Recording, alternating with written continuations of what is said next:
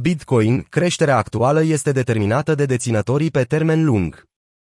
După ce a stabilit un record îndoielnic de 9 închideri săptămânale roșii consecutive, Bitcoin, BTC, încearcă să compenseze prin începerea unei recuperări a prețurilor pentru a pune capăt seriei de pierderi.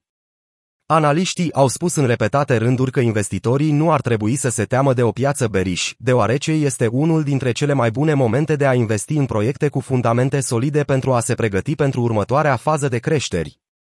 Bitcoin a ieșit din linia de trend descendentă pe 30 mai, iar taurii încearcă să mențină prețul peste media mobilă exponențială EMA pe 20 de zile, 30.562 de dolari.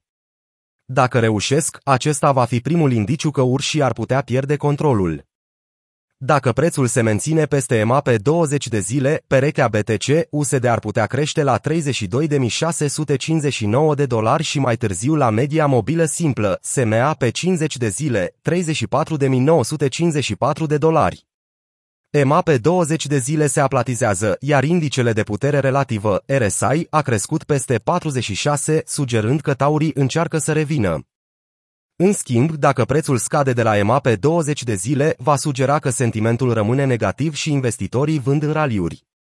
Urșii vor face apoi o altă încercare de a trage perechea sub 28.630 de dolari și de a contesta minimul din 12 mai la 26.700 de dolari. O rupere sub acest suport ar putea semna la reluarea trendului descendent. Numărul adreselor Bitcoin este în scădere. Piețele beriș sunt adesea marcate de evenimente de capitulare.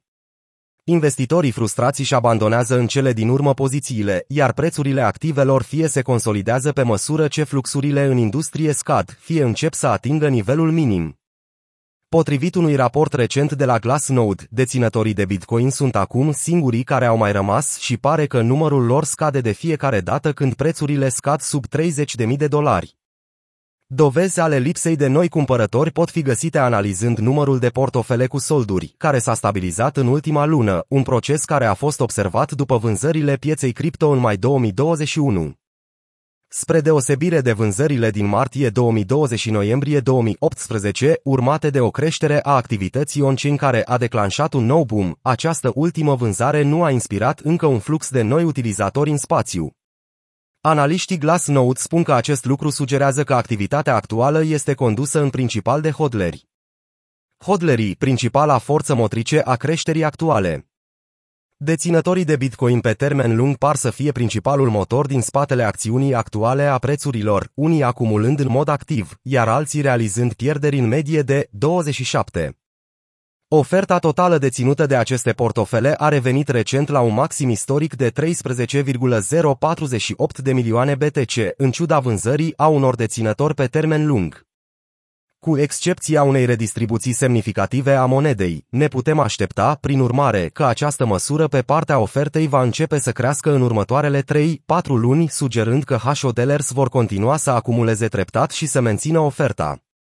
Semne de acumulare masivă în timp ce mulți investitori nu sunt impresionați de acțiunea laterală a prețurilor BTC, investitorii contrari o consideră o oportunitate de a acumula, un punct evidențiat de scorul tendinței de acumulare Bitcoin care a returnat un scor aproape perfect de peste 0,9 în ultimele două săptămâni. Potrivit Glassnode, scorurile ridicate ale acestei valori în timpul trendului beriș se declanșează, în general, după o corecție foarte semnificativă a prețului, deoarece psihologia investitorilor trece de la incertitudine la acumularea de valoare.